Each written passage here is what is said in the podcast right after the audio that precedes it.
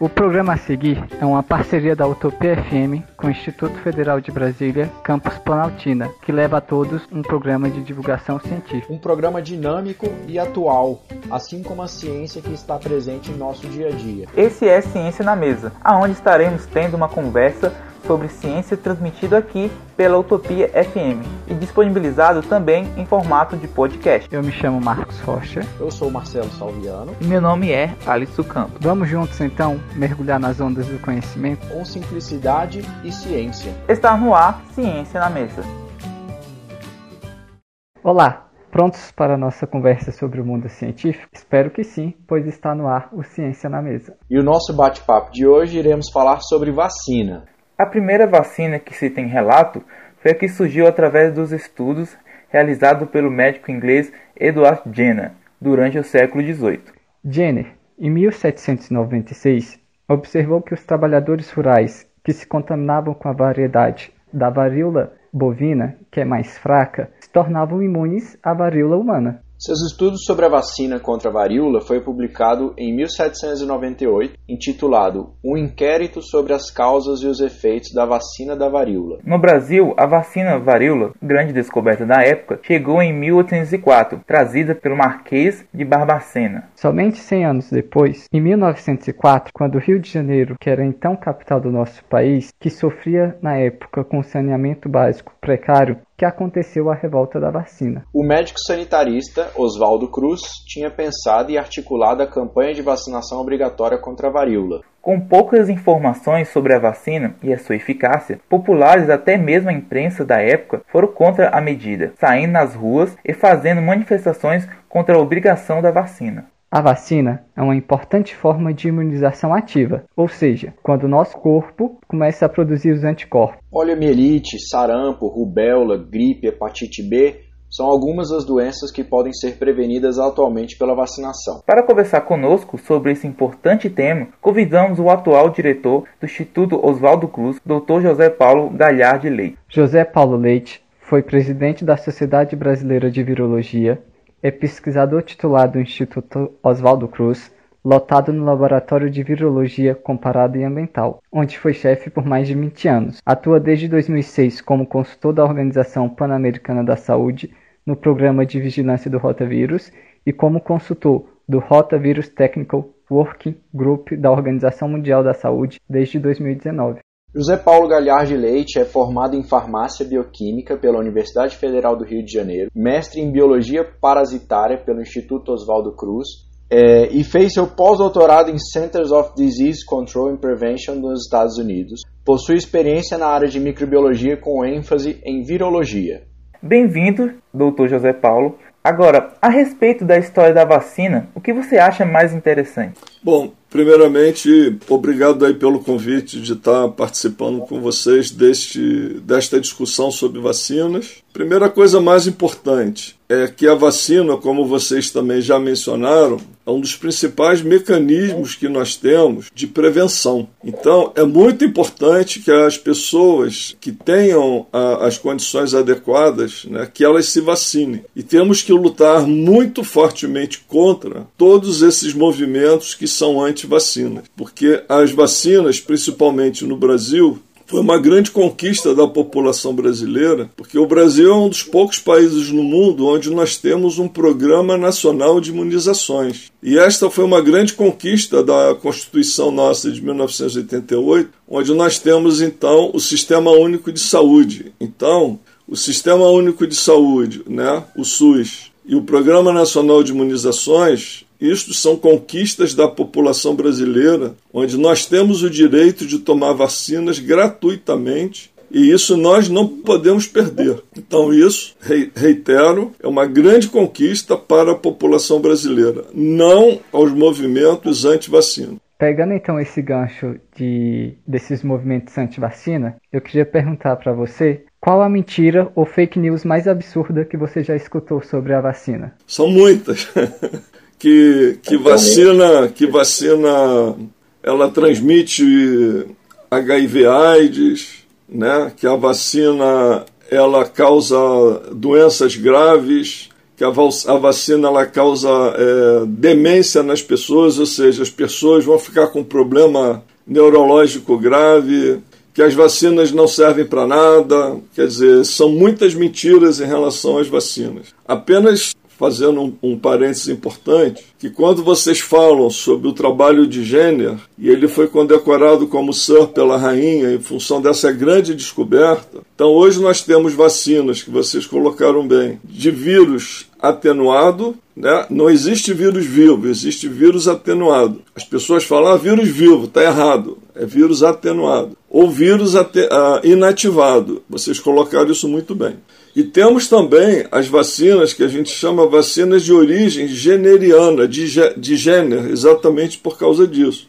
Onde você faz, por engenharia genética, misturas entre amostras de origem animal e humano podendo ser feitas, e aí você consegue desenvolver vacinas que a gente fala vacinas generianas, em função do que Jenner fez. Ele pegou um poxivírus bovino, um poxivírus bovino, e viu que os ordenadores não tinham a varíola.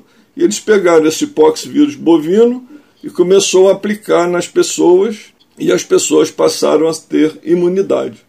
Então esse é um princípio importante. E hoje você tem diferentes meios de produzir vacina. Você pode produzir vacinas com parte de uma partícula viral ou de um fragmento bacteriano ou com RNA ou com DNA. Então hoje você tem N formas de produzir vacina. Então a, a engenharia genética, vamos dizer assim, ajudou muito no desenvolvimento de vacinas. Por exemplo, agora mesmo nós estamos vendo aí as potenciais vacinas por SARS-CoV-2, que é o responsável pela Covid-19. Né? O vírus é um agente etiológico, SARS-CoV-2. A doença a gente chama de Covid-19. Foi a denominação que a OMS designou. Então hoje nós temos aí, como vocês viram ontem na, nos noticiários, né, esse acordo com a China, onde é um vírus é, inativado, né, e tem a vacina de Oxford, onde você utiliza uma parte da partícula viral para você produzir imunidade. Queria só também colocar duas coisas. As vacinas atenuadas ou inativadas, cada uma delas, elas têm vantagens e desvantagens. Da mesma forma que as vacinas que são produzidas de maneira genética, tá certo? Como vacinas produzidas por métodos de engenharia genética, posso dar o exemplo dos rotavírus, que são grandes responsáveis pelo quadro de diarreia aguda infantil e que antes nós tínhamos uma mortalidade muito elevada no mundo inteiro, em torno de 500 mil mortes por ano e hoje temos menos de 200 mil por N razões, incluindo a introdução da vacina. Então, no Brasil, no Programa Nacional de Imunizações, nós utilizamos uma vacina que é uma vacina de vírus atenuado. Essa é a vacina que nós usamos. Nas clínicas privadas e em outros países, como por exemplo os Estados Unidos, eles utilizam uma outra vacina, que é uma vacina pentavalente, a nossa é uma vacina monovalente, mas os resultados são idênticos. E o que acontece? Essa vacina pentavalente ela foi produzida em laboratório, fazendo uma mistura de genomas de origem humana com origem bovina. E assim, é uma, apesar dela ser é, por engenharia genética, ela tem como princípio o princípio de gênero, apesar de ser uma vacina produzida de modo por engenharia genética. É só para a gente entender hoje as diferentes formas de vacinas que, vocês, que nós temos disponíveis. Esperamos que tenhamos aí em breve para o SARS-CoV-2 responsável pela Covid-19. Doutor, é uma pergunta. Você citou o coronavírus, né, na sua resposta. É, aproveitando esse gancho, né, eu queria perguntar assim: mesmo com tantos grupos científicos pesquisando uma vacina contra o coronavírus, é divulgado que ela só deve estar disponível para imunização é, da, da população daqui a um a dois anos. Por que a vacina leva tanto tempo desde a descoberta do agente causador até a aprovação para ser utilizado em humanos? Bom, Alisson, é uma pergunta muito importante e que nós temos que esclarecer né, o porquê que às vezes você conseguir um medicamento novo ou mesmo uma vacina nova o tempo às vezes é bastante longo, porque nós temos que respeitar uma série de protocolos para que esta vacina tenha segurança ou este medicamento tenha segurança para ser disponibilizado para a população como um todo. Então, primeiramente, o que a gente tem que fazer no laboratório é buscar o que a gente chama de antígenos, que a gente chama dos epitopos é, virais ou bacterianos, que, que estimulem a produção de anticorpos na forma forma como vocês colocaram na introdução. Então, isso é muito importante. Então, nós às vezes temos que usar modelos computacionais onde a gente consegue evidenciar essa potencialidade. Quando você identifica, você tem que pensar em estratégia. Então, você pode usar, tentar produzir aquela, aquela ou vírus de uma forma atenuada, inativada, ou buscar uma forma por engenharia genética para você ter apenas partes da partícula viral que tenham esses antígenos que estimulam a produção de anticorpos e que vão dar imunidade. Então você começa a pensar isso dentro de um, de um laboratório. Quando você tem isso em mãos, você consegue obter, digamos, aquilo que possa ser potencialmente uma vacina. Você tem que fazer diferentes etapas. Primeiramente, a gente tem que trabalhar com animais em laboratório e animais que possam reproduzir de uma maneira aquela é, manifestação. Por isso que também uma coisa que é muito importante, existem movimentos muito fortes contra o uso de animais na parte experimental, mas nós que fazemos a ciência, nós temos comissão de ética em pesquisa para seres humanos e da mesma forma nós temos é, comissões de ética em pesquisa para uso de animais. Esses animais, apesar de estarem sendo utilizados em experimentos, existem muitos os protocolos muito rígidos, onde nós temos que respeitar, de modo que o animal, apesar de estar numa fase experimental, a questão ética é respeitada. Então isso é muito importante. Quando a gente consegue então imunizar animais e você percebe que aquela, aquilo que você está utilizando como potencial vacina, você consegue produzir anticorpos e depois desses anticorpos você faz outros testes e vê que aquilo que você inocula e o anticorpo que você obtém são neutralizados, ou seja, o vírus aqui que nós estamos tratando, ele deixa de se replicar, então tem uma potencialidade. Então você partiu para uma fase inicial. Depois você tem que testar para outras coisas, por exemplo, às vezes, uma vacina ela pode ter características neurovirulentas, ou seja, ela pode acometer o sistema nervoso. Então, você às vezes tem que tratar e utilizar animais de, de maior porte, principalmente primatas não humanos, no caso macaco, porque podem é, é, são muito mais semelhantes ao homem e as chances de sucesso aumentam. Então, quando você faz todos esses estudos que a gente chama pré-clínicos que são dentro de estruturas de laboratório e de biotérios de animais, você fala: bom, agora eu tenho alguma coisa que eu possa fazer e me dê segurança para começar as fases clínicas do processo. Então, quando você começa a fase clínica do processo, aí você passa a utilizar voluntários humanos. É o que está acontecendo agora com a vacina para Covid. Então, você inicialmente recruta um número pequeno de voluntários onde você vai ver se efetivamente aquela vacina ela está sendo inócua, ela não produz efeitos colaterais graves, porque pode produzir. Por isso que nós temos essas etapas.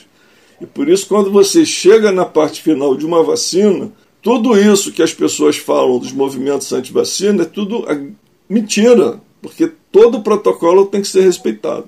Então, quando você faz a fase 1 desse estudo, é, é, é, fase clínica, fase 1, e os resultados são satisfatórios, você vai para a fase 2, onde você vai recrutar um número maior de voluntários e aí você vai fazer diferentes dosagens da concentração do vírus naquela vacina ou do antígeno viral que você esteja usando naquela vacina. Então você vai usar concentrações diferentes e você vai ver aquela concentração que dá a melhor resposta imunológica para aquela vacina que você está testando. Por que isso? Se eu tiver uma dose, por exemplo, de 10 a, a 2 e uma dose de 10 a 4 de concentração viral, e a, a, a, concentração viral de 10 a 2 ela me deu uma, a mesma resposta imunológica que deu uma 10 a 4, você vai usar 10 a 2 Porque você está introduzindo algo diferente no organismo das pessoas,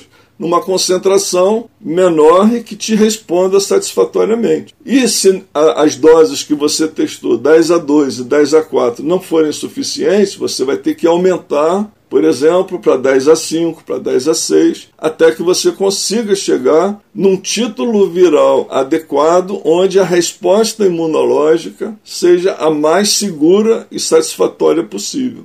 Então, a melhor resposta imunológica é aquela que chegue próximo de 100%, porque você está assegurando que a pessoa que tome aquela vacina, porque você está assegurando que a pessoa que tome aquela vacina, ela vai estar tá com praticamente 100% de segurança que ela vai estar imune para aquele agente que você está fazendo aquele teste. Então, chegamos na fase 2. Aí vem a fase 3, que é a mais complexa e a mais difícil que você tem que recrutar um grande número de pessoas, podendo chegar na faixa até de 30 mil, 40 mil pessoas, dependendo do que se trata.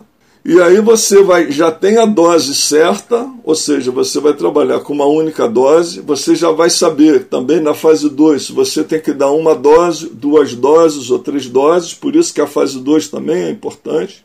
Então você já tem o desenho clínico todo pronto. A vacina a, eu sei que uma única dose contendo 10 a 3 partículas por ml, ela vai me dar uma imunidade próximo de 100%.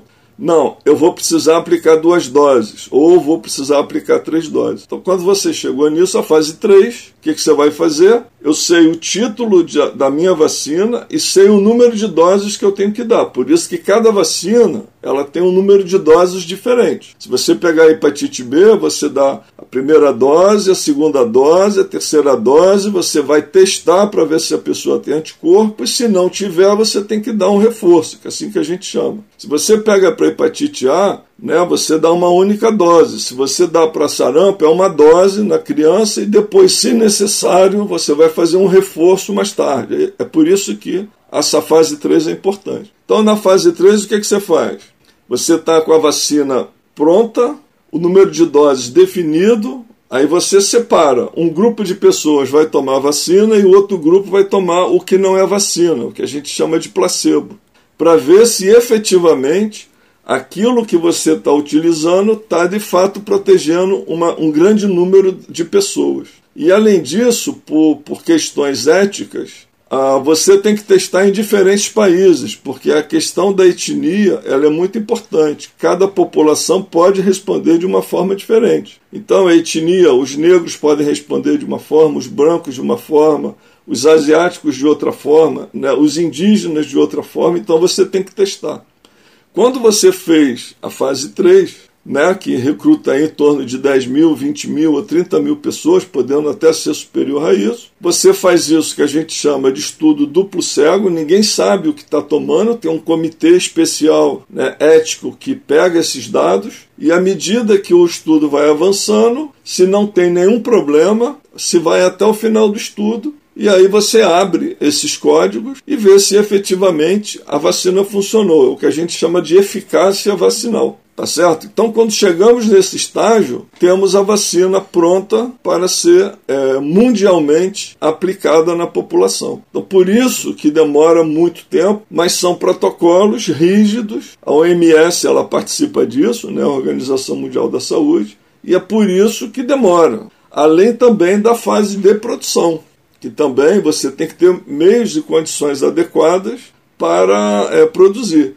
Certamente que se nós conseguirmos agora, bem rapidamente, respeitando-se todos esses protocolos, uma vacina para o SARS-CoV-2, para combater a Covid, provavelmente as indústrias farmacêuticas e os setores públicos, incluindo a própria Fiocruz, o Instituto Butantan em São Paulo, né, havendo a disponibilidade do processo, e, a, e as condições de infraestrutura permitirem, poderemos ter diferentes países produzindo a mesma vacina, o que vai ser um grande ganho para todo mundo. Então é, é muito difícil, mas temos que respeitar esses protocolos.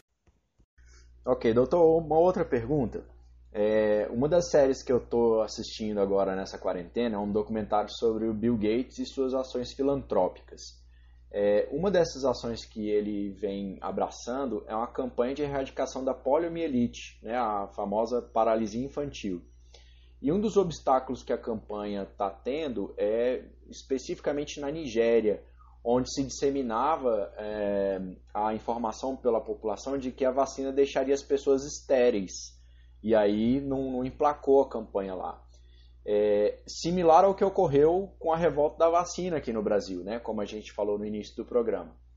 Atualmente, com o movimento anti-vacine, nessa era é, de fake news, como podemos resgatar o prestígio da ciência e a confiabilidade sobre a vacina? Né? Como essas fake news surgem? Como podemos combater esse tipo de contra-informação? É, Marcelo, essa pergunta ela é muito importante, né? É, eu, eu, até havia esquecido essa questão da Nigéria, né, da, da questão das pessoas ficarem estéreis. Um verdadeiro absurdo, porque o próprio vírus da polio ele, ele não, não vai nem, nem nos testículos masculinos para fazer uh, processo replicativo. Né? Porque o vírus ele vai em tecidos específicos em função do receptor celular que está presente, por isso é que você utiliza.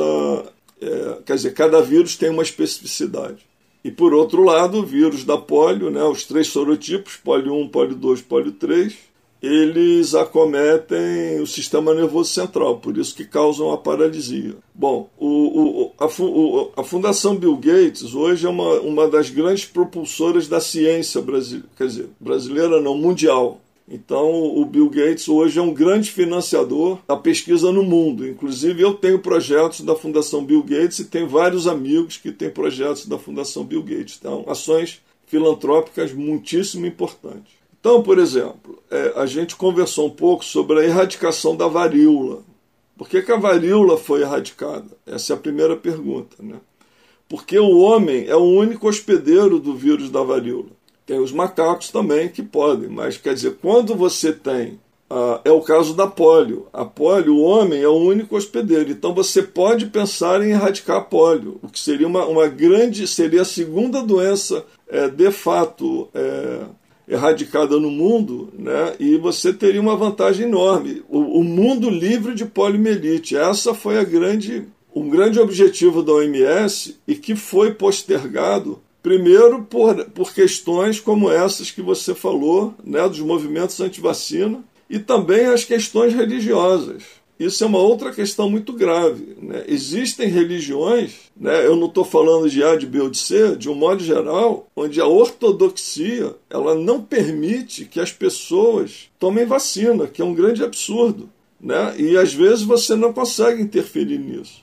Então, é, por exemplo, a poliomielite o mundo poderia hoje, porque a meta do OMS seria até 2016 o mundo livre de pólio, e nós não estamos conseguindo em função, grande parte, dos movimentos anti-vacina e também uma outra coisa que é muito importante. Todo ano o Ministério da Saúde né, faz campanha para vacinação para gripe. Né? Vocês viram aí que agora a própria campanha de vacinação para gripe ela foi estendida porque está sobrando vacina, que é um absurdo, é dinheiro público isso. O que acontece? Quando nós tomamos a vacina para gripe, é vacina para gripe. Gripe é causada pelo vírus influenza ou pelos influenzas A, B e C. Então você tem que ter um sistema de vigilância epidemiológica que o Ministério tem, onde a gente sabe que tipo de vírus de influenza está circulando anteriormente na população, porque aí a vacina é feita com aqueles tipos de modo que você possa ter a, a proteção específica para aqueles vírus. E, em geral, você tem o continente é, europeu e o acima do Equador, quer dizer, os, os, o, o continente norte-americano e o europeu, você, o vírus circula lá antes porque o, o período de inverno deles é anterior ao nosso. O nosso Aqui no Brasil está sendo agora, está né? Tá começando, estamos aí no final do outono. E lá eles estão no final da primavera. Então, você faz a vacina com aqueles vírus influenza que estão circulando. Então você para e toma aquela vacina. Aí a pessoa fala: Ah, eu tomei vacina e não adiantou nada porque eu fiquei gripada, eu fiquei resfriada. Gripe é uma coisa, resfriado é outra coisa. Então a gente, quando fala uma síndrome gripal aguda, A gente fala assim, sem semelhança clínica com a gripe, mas não é gripe. Por exemplo, o SARS-CoV-2, uma infecção respiratória aguda grave. Mas o que causa é o SARS-CoV-2, não é gripe, é resfriado, apesar de ser uma síndrome gripal aguda grave. Então o que acontece? Você toma a vacina, então a vacina ela tem uma eficácia, como eu acabei de falar anteriormente. Né? Então a eficácia dela pode ser de 90%, 80%, 95%, 99%. Quanto mais alta for a eficácia, maior número de pessoas vão estar protegidas, em função da resposta imunológica que se tem. Então, a pessoa toma a vacina para gripe e depois ela faz um quadro gripal, não necessariamente seja gripe, porque pode não ter sido influenza. Pode ser um quadro de resfriado que é causada por outros vírus, por exemplo, para influenza, o próprio é, coronavírus, rinovírus, é, é, é, vírus respiratório sincicial, entendeu? São outros adenovírus, são outros vírus e as pessoas confundem, porque é óbvio, as pessoas não sabem isso. Então, assim, não é que a vacina não tem eficácia, é porque a gente possa ter tido um outro vírus que não aquele que você tomou a vacina. Doutor José, quando a gente começou aqui, quando você começou lá na sua primeira resposta, você falou que a vacina é uma das grandes conquistas aí da Constituição de 88, né?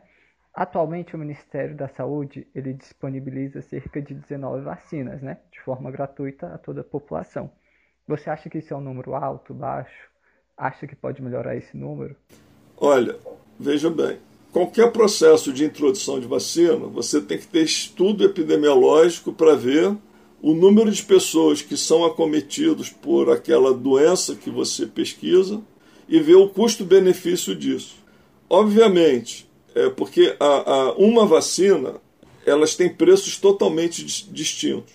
Se você pegar uma vacina para polio que tem é, valores em centavos de dólar e você pode partir para uma vacina como uma vacina para papiloma vírus, o papiloma que as meninas tomam e, e, os, e também agora os rapazes tomam antes da, da fase de adolescência, né? A vacina para HPV, né? As vacinas para os papilomavírus. O custo dela é muito elevado, tá certo? Então, isso, é, apesar do Ministério da Saúde estar disponibilizando, é uma vacina extremamente cara. E, infelizmente, a própria população não está aderindo ao programa. Vocês veem que a, a, a cobertura vacinal ela é abaixo de 40%. Então, é, o ideal é que, se, à medida que você tenha vacinas que tenham comprovada eficácia disponíveis, você introduzir isso no Programa Nacional de Imunizações. Mas tem que se levar em conta o custo-benefício disso, o número de pessoas efetivamente infectadas, a doença que ela causa e o custo dessa vacina. Então, hoje existem modelos matemáticos que, que são feitos onde você estima isso e fala: não, neste momento vale a pena você introduzir a vacina. Não, vamos esperar um pouco mais para introduzir. Mas, como regra geral, o ideal é você disponibilizar o maior número de vacinas é, disponíveis no mundo, você disponibilizar para a população como um todo. Mas tem a questão econômica que também temos que levar em conta. Um outro aspecto que eu também queria colocar que é muito importante, por exemplo, por que, que o Brasil mudou dentro do programa de erradicação da polio, você antes dava a vacina oral, as três gotinhas lá, né, nas três, as três doses, porque ali é um vírus atenuado. Foi o vírus desenvolvido por Sabin, né? uma vacina oral, né? a vacina desenvolvida por Sabin. É um vírus atenuado, significa que o vírus faz o ciclo replicativo como se fosse o vírus selvagem, que a gente chama, mas ele não vai causar a doença, porque ele está atenuado, ou seja, a resposta imunológica que ele induz, ela é capaz de bloquear a doença. Agora, esse vírus a exemplo do SARS-CoV-2, você elimina nas fezes, tá certo? Então o vírus ele fica no ambiente. O SARS-CoV-2 fica no ambiente, mas é um vírus envelopado, ele, o risco dele é muito praticamente é, zero. Não tem evidência científica que ele cause problemas sendo eliminado nas fezes. Já o pólio é um vírus altamente resistente no ambiente, porque ele é um vírus não envelopado. Conclusão: para você erradicar a doença, você tem que eliminar o vírus selvagem de circulação também do ambiente. Por isso que a varíola demorou tantos anos para ser considerada erradicada. Porque além do único hospedeiro, o vírus não era jogado no ambiente. Então, aí o que, é que o governo brasileiro fez? Você dando uma vacina inativada, o vírus ele não se replica, porque ele está inativado. Mas ele induz a produção de anticorpos. Conclusão: você dando inicialmente uma vacina inativada, você estimula a produção de anticorpos. Depois, se você vem com uma vacina atenuada, como é o caso da segunda dose, o risco, o risco desse vírus eventualmente venha a, a, causar um pouquinho de sintoma clínico ou mesmo uma doença branda é zero, porque você já tem uma quantidade de anticorpos que vai bloquear, você vai estimular ainda mais as células de memória, né, os linfócitos T, que vão produzir, as, que são as células de memória, a produzir anticorpos. Imediatamente, então, você aumenta a segurança vacinal. Além da eficácia, você aumenta a segurança daquela vacina. Então, são estratégias de imunização que nós temos que utilizar. É, talvez, doutor, muitas pessoas que estão assistindo nós não, sabe, não sabem a importância da vacina, né? Então, eu queria que você falasse assim, qual é a contribuição mais importante que a vacina trouxe para a gente? É prevenir as doenças. Eu acho que essa é a principal contribuição das vacinas, ou seja, você consegue eliminar o quadro clínico da doença. Então, por exemplo, vamos imaginar no momento atual, onde a pandemia da Covid é, é uma coisa que poderíamos pensar como absurda.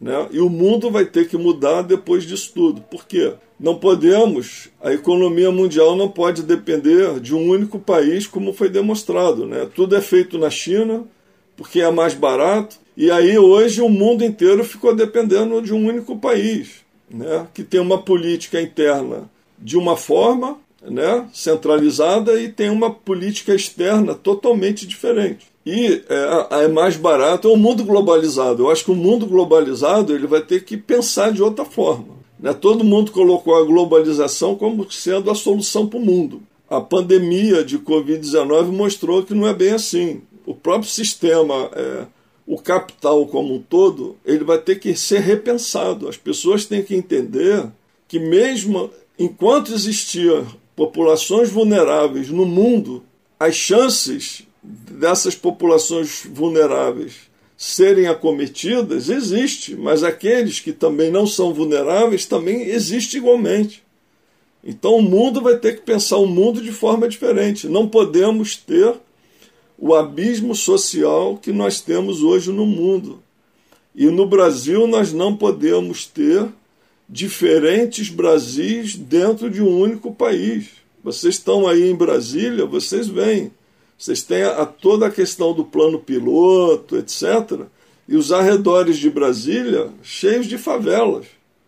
Aí dentro do, do, de, do plano piloto de Brasília, vocês sabem muito bem, e tenho colegas aí do Instituto Federal do, do Distrito Federal, é, o Pedro Henrique, ele fez um estudo com os catadores de lixo dentro do plano piloto de Brasília aí. Né? Então, ali perto do Supremo Tribunal Federal, no caminho ali indo para a própria UNB, vocês sabem, ali tem depósitos. Então, é, é, são, são, são submundos dentro de um mundo. Então, o mundo vai ter que pensar diferente. É, os pobres não podem continuar pobres do jeito que são. Os ricos têm que entender que eles não podem ser ricos do jeito que são. O capital tem que ser mais bem distribuído independentemente de qualquer partido político. Eu não estou discutindo política, estou discutindo desenvolvimento humano e desenvolvimento social. No Rio de Janeiro, nós não podemos ter a quantidade de favelas que nós temos nas condições que as pessoas vivem. Você fala em lavar as mãos com água, né, água e sabão, as pessoas não têm água. Como é que elas vão fazer prevenção sem água? Não tem água potável para beber e não tem água que não podem lavar as mãos. Então você fala, a prevenção é essa. Então, assim, as vacinas, a grande vantagem das vacinas é que elas previnem as doenças.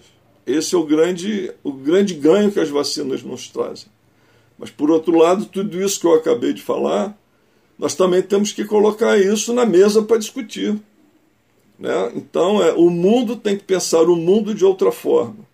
A questão da solidariedade que a ciência hoje está colocando a, a, a, menor competitividade em busca de soluções para essa pandemia, o mundo vai ter que pensar de outra forma daqui para frente. Então, eu acho que temos que associar a grande vantagem da ciência, das vacinas, e a gente tem que pensar que é uma obrigação do Estado investir em educação, em saúde e em ciência. Educação, saúde e ciência são investimentos, não são gastos. São investimentos públicos que o governo, não importa que governo seja, isso é política de Estado. Isso tem que acontecer. Não podemos ter um índice de desenvolvimento humano que nós temos no mundo e vamos pensar no nosso país do jeito que nós temos. Né, você tem o IDH em Brasília né, excelente e você vai para o Maranhão, um estado onde você tem os municípios mais pobres do Brasil. São miseráveis que moram lá. Nós não podemos permitir isso, porque geograficamente o Brasil já é muito diverso. A região norte, a gente fala em número de dias ou de horas de barco.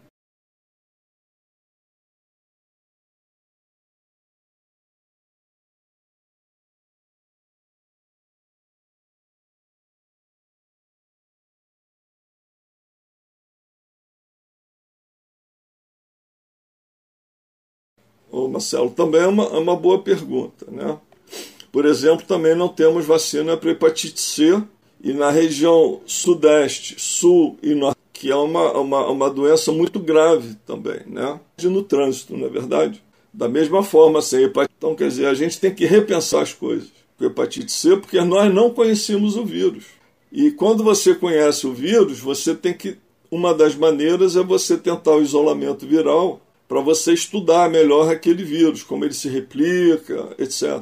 Produzir vacinas. Mas hoje, através da engenharia genética, mesmo, mesmo vírus que não são isolados em cultura, você consegue produzir vacinas, porque você usa parte da partícula viral, por isso que a engenharia genética ela é muito importante.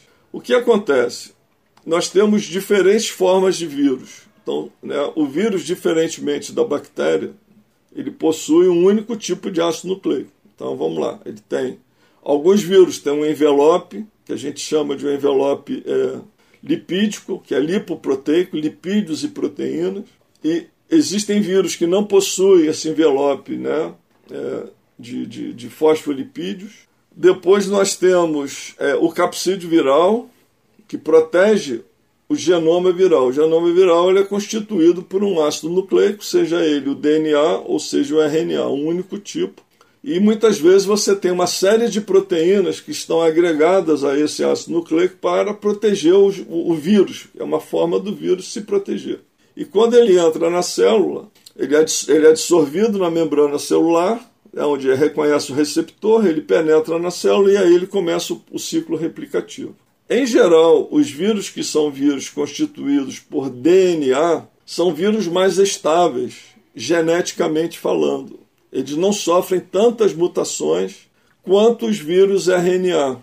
Tá certo? É o próprio caso do SARS-CoV-2, é um vírus RNA de fita única de polaridade positiva. Nós temos vírus DNA fita dupla, DNA fita simples, vírus RNA fita simples, RNA fita dupla, com segmentado ou não segmentado. Né? Então, assim, é, é, é, bem complexo. Então, em geral, os vírus que são vírus RNA, que é o caso do HIV, que é o caso do HCV, que é o caso do coronavírus, por exemplo, o próprio influenza, que é segmentado, o que acontece? O vírus, o RNA, ele é menos estável geneticamente no processo replicativo e ele vai sofrendo mutações. Você não tem mecanismos adequados de corrigir esse erro. E esse erro, ele vai se à medida que o vírus vai replicando, você introduz uma mutação, aquela mutação vai passando para gerações seguintes incorpora uma outra mutação e assim vai. Então, no, em determinados momentos, você vai tendo uma quantidade é, maior de mutações nesse genoma e, consequentemente, você pode estar tá modificando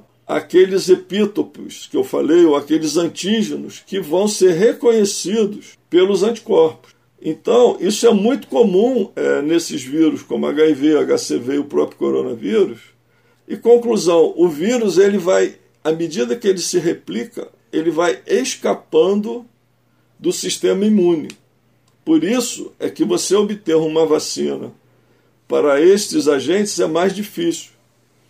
Então, provavelmente, o que vai acontecer no futuro, inclusive para o coronavírus, vai ser a ideia que eu tenho hoje, eu não sei se vai acontecer, é o que acontece com a influenza, porque hoje os coronavírus vieram e provavelmente a gente vai ter que ter monitoramento, né, como é feito para a influenza e para os vírus respiratórios em geral, e você ficar acompanhando. Apareceu algo novo, você vai ter que desenvolver a vacina.